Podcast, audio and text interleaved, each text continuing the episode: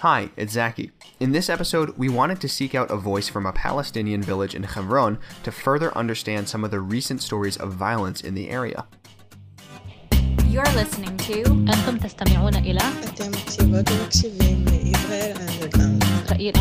Israel Underground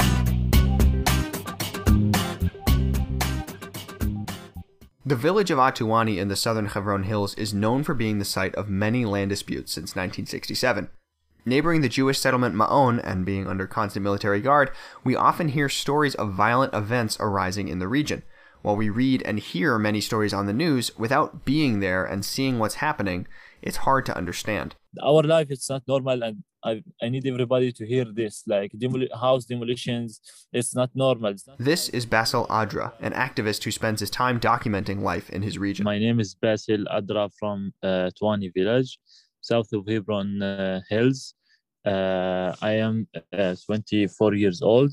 Uh, i'm hu- human rights activist. I uh, studied law. I am activist in my village and in my and the, and the village and the palestinian villages the palestinian communities that are around my village which is all called Masafer Yatta, is a communities in area C. It's south of Hebron Hills. So I am activist there, which is mean I am like documenting all the violations that going on on the ground, uh, participating in the action days that happening, participating in the uh, protests, in the work days, healing my communities. Uh, I've been grow up in a family that chose to to face the occupation, uh, chose to not give up, but to improve their life and the life of the of the village that they are living in and the communities around them. About the about my village, Twani, uh, Twani, it's uh, as other villages in Masafer Yatta been under the occupation in 1967.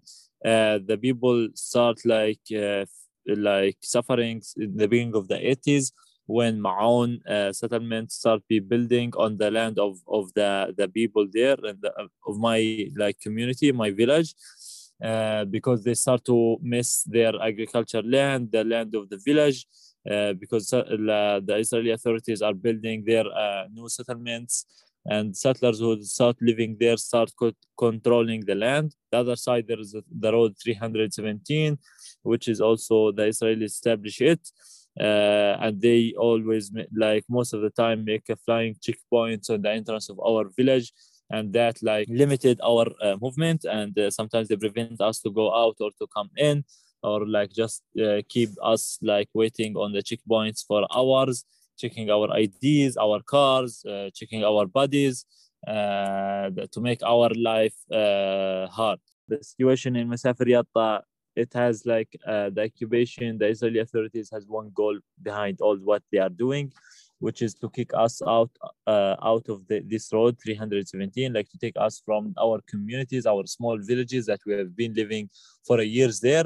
They want to take us from these villages out to area a to the big cities uh, so they can annex the, our villages our land to Israel without uh, Palestinians. We don't want annexation, even when us there, when we, we don't we, we don't want this annexa- annexation to happen.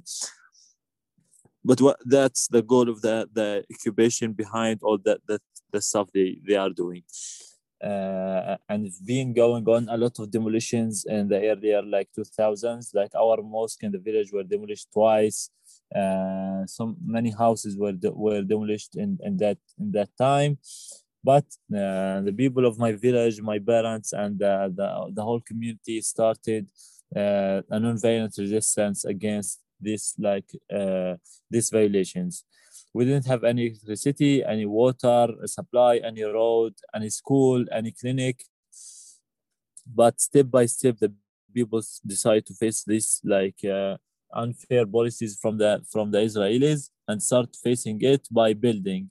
So they start first in uh, in the end of the 90s building the school for all the communities almost in Masafer Yatta.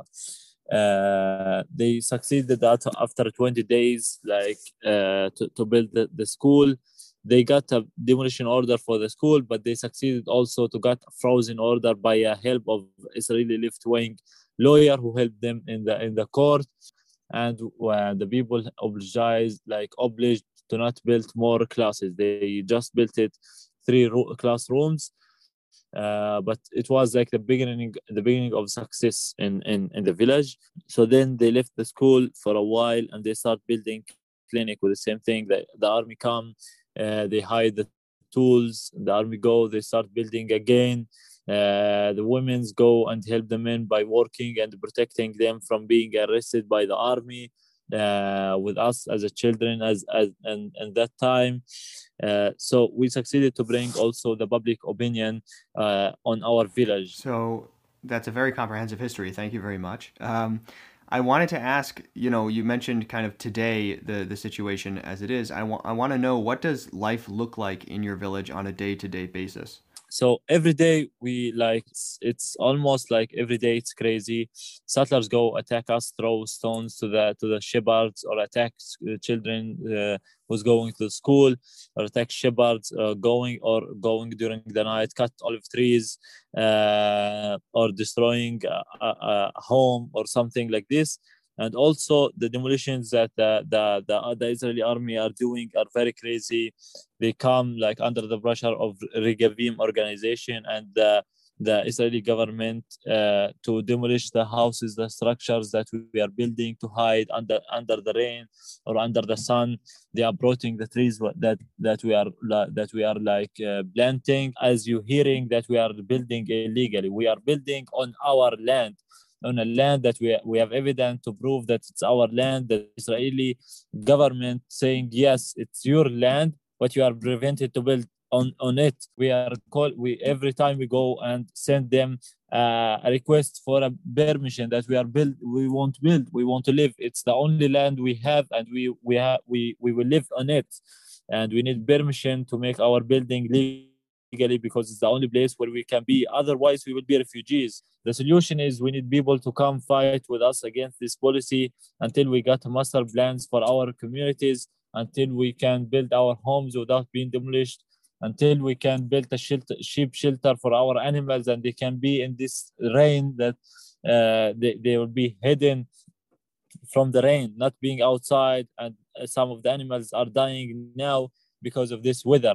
And the the main like the main reason behind that is the occupation that preventing us to build to to, to build uh, sheep shelters or houses.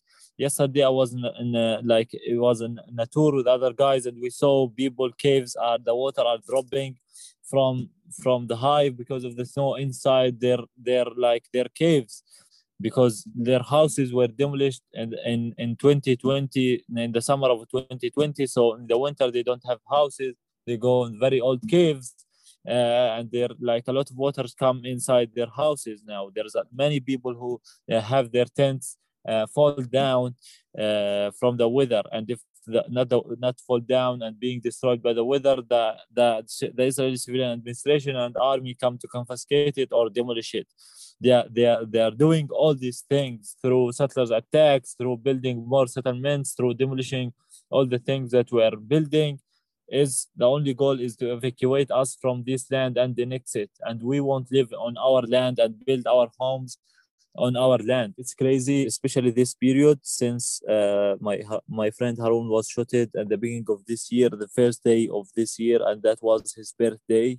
Uh, he got shot shot in his neck uh, we start participating in protests every friday against the home demolitions uh, and against the, the shoot of Harun, calling for justice for him. Basil is referring to Harun Abu Aram, who was shot in the neck by an IDF soldier as they were confiscating his neighbor's generator.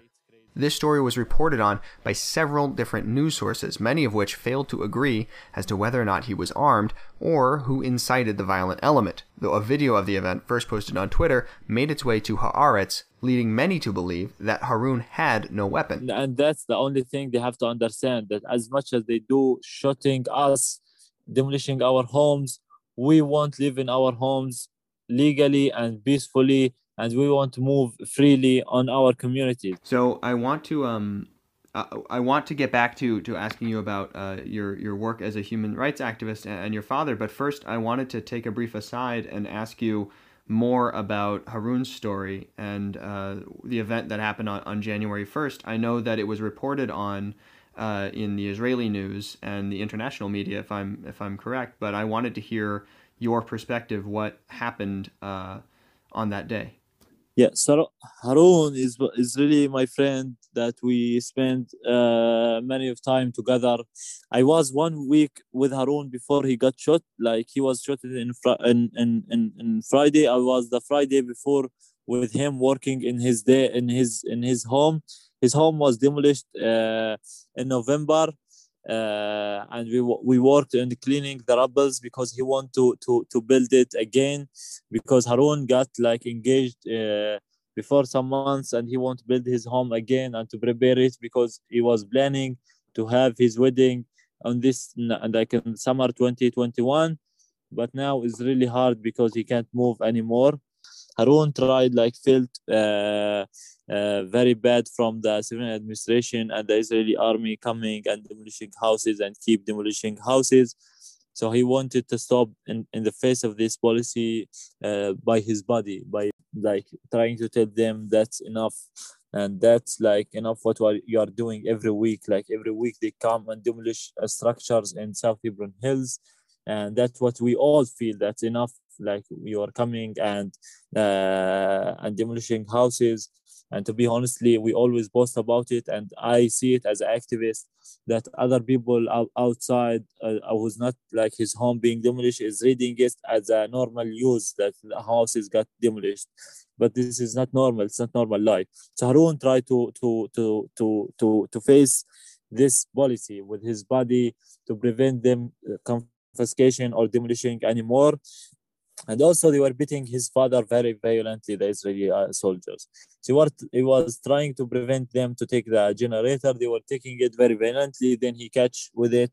Then they catch uh, at the end they, sh- they shot him. And that was like very shocked for everybody and very crazy that they, they shot him because of, of of the generator. They can leave him with the generator and go away and what's the reason they can't like I don't know how to explain you this. Like they they could see Harun working with a generator inside a shelter, but they can't see that the settlers bringing like uh, concrete bombs and uh, uh, bulldozers to building on the outposts and illegally. They're building illegally also, but they're doing nothing for them. But they can see a small generator for the Palestinians working in a in a in a shelter because of the rain so it's an unfair story and very very heartbreaking that what happened with uh, our friend Harun. Absolutely. Thank you for, for sharing your perspective on that. So, I understand that your father is an influential human rights activist um, here here in uh, the region. Can you tell us a little bit about him, what his beliefs are, and, and his work? My father grew up in a in a, in a simple family. He's uh, like he's he's grow up as a as a shepherd with his sheep, work land, and go outside with the sheep, graze them, and that's how he started uh, like uh, our family, like how like how he started this as a shepherd and a simple farmer. But when he sees settlers are controlling the land where he grazed the sheep under the protection of the army, he decided to with the other people in the village to uh, to to work on like prevent them doing this. Settlers control a lot a lot a lot of land and that's like uh, make like the, the the land where the people uh, where us like as a palestinian graze our sheep is this and lake and there is no places to go outside with the sheep. And that's what the only work we do as a as a farmers like the most of the communities is farmers and they have the sheep and they graze the them and they blow the land and they work it. So my father started the early thousand, in the 2002, 2003, 2004. That years he started working with the Israeli left wing activists and international activists in the village to go and work the land that the settlers are attacking them while they are working there or preventing uh, them to work there. So my father took the direction of nonviolent resistance to face the settlers' crimes and the army violations, army attacks against us. Uh, so being activist and go uh, like participating in the in the protests and do the work days, helping the other people, go bring the the volunteers with the shepherds, uh, and and and all all of these things.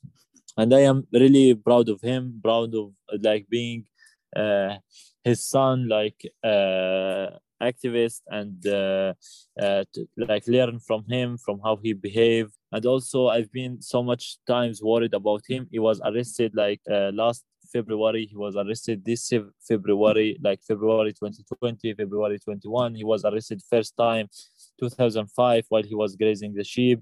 And the soldiers like to kick him outside of the land.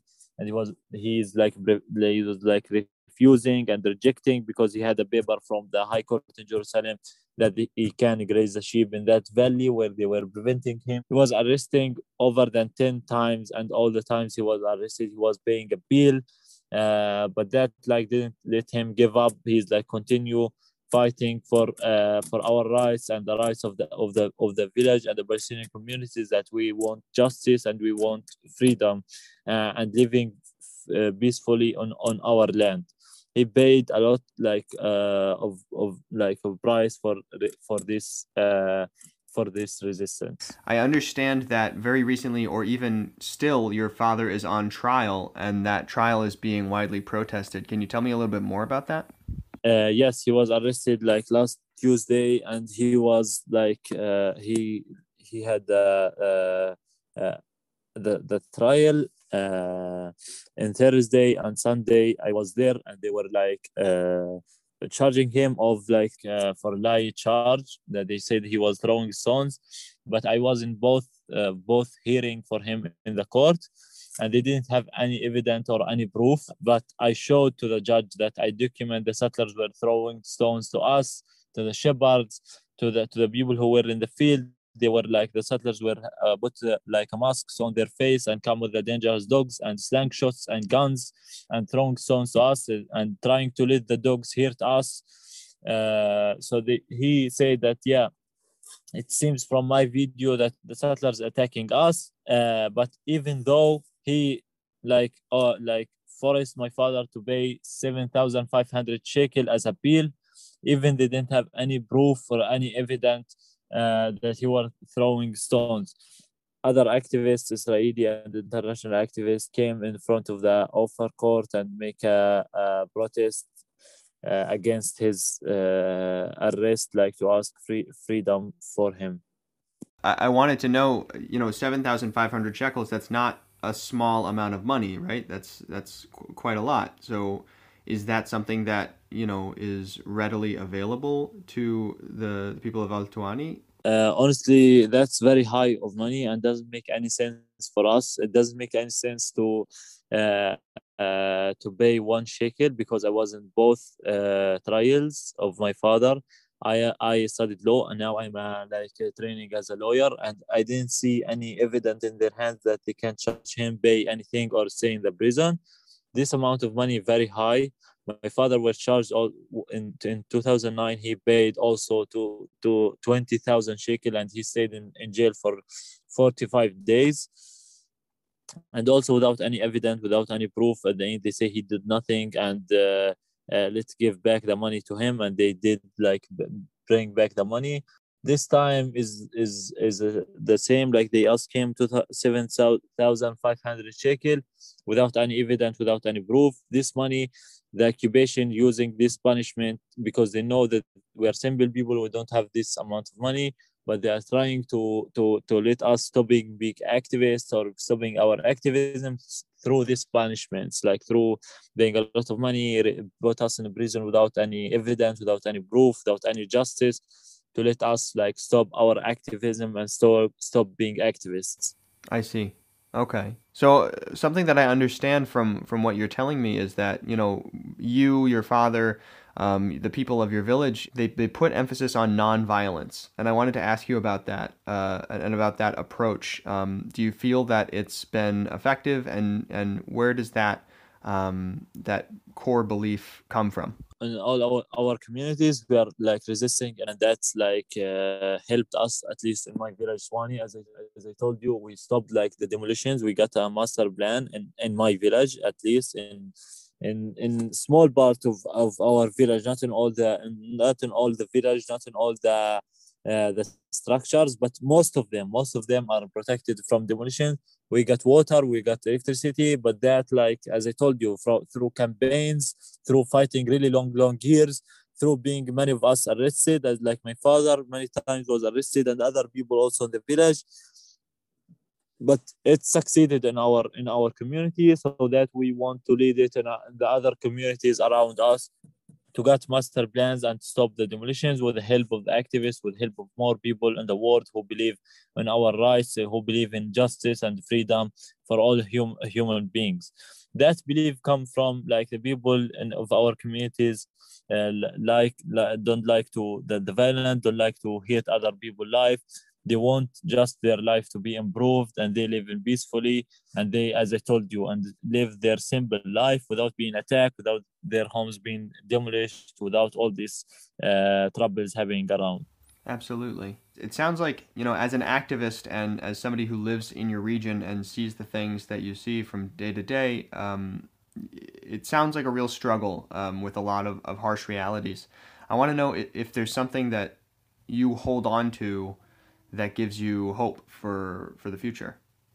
yeah honestly not that much but uh, uh, always you have to have hope to continue your life uh, the hope is in the people who's coming helping us the hope in our activism the hope of like the success of my village the hope still in my in my family and my friends that when we gather we talk about about it how we fight and all these things the hope is like you always have to find it it's really hard but uh, yeah always always uh, we we we look for a hope we look to the to the to the good side of the life and we want to continue and we uh, we still have the hope that the future will be better Absolutely. Well, we hope with you. Um, is there anything else that you'd like to share with our listeners about your story before we wrap up? yeah i want to everybody listen to to try help uh, to take uh, to take a role and to help at least to share this story uh, with their communities with their friends or to join our struggle to come on the ground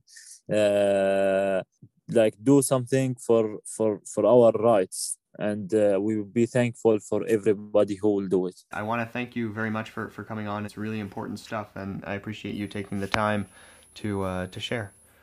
you're welcome. You're welcome. Thank you. And uh, hope that uh, this story will get shared on the, on on the world Thanks for listening and starting off season two with us. Uh, we are super excited to share more people and more stories with you and uh, and to keep exploring uh, this super cool, super complex nation. We are excited to keep the show going. If you have any suggestions for topics or people whose voices should be heard, drop us a line. You can send us a message on anchor.fm slash Israel underground, and you can also follow us on Facebook at il.underground.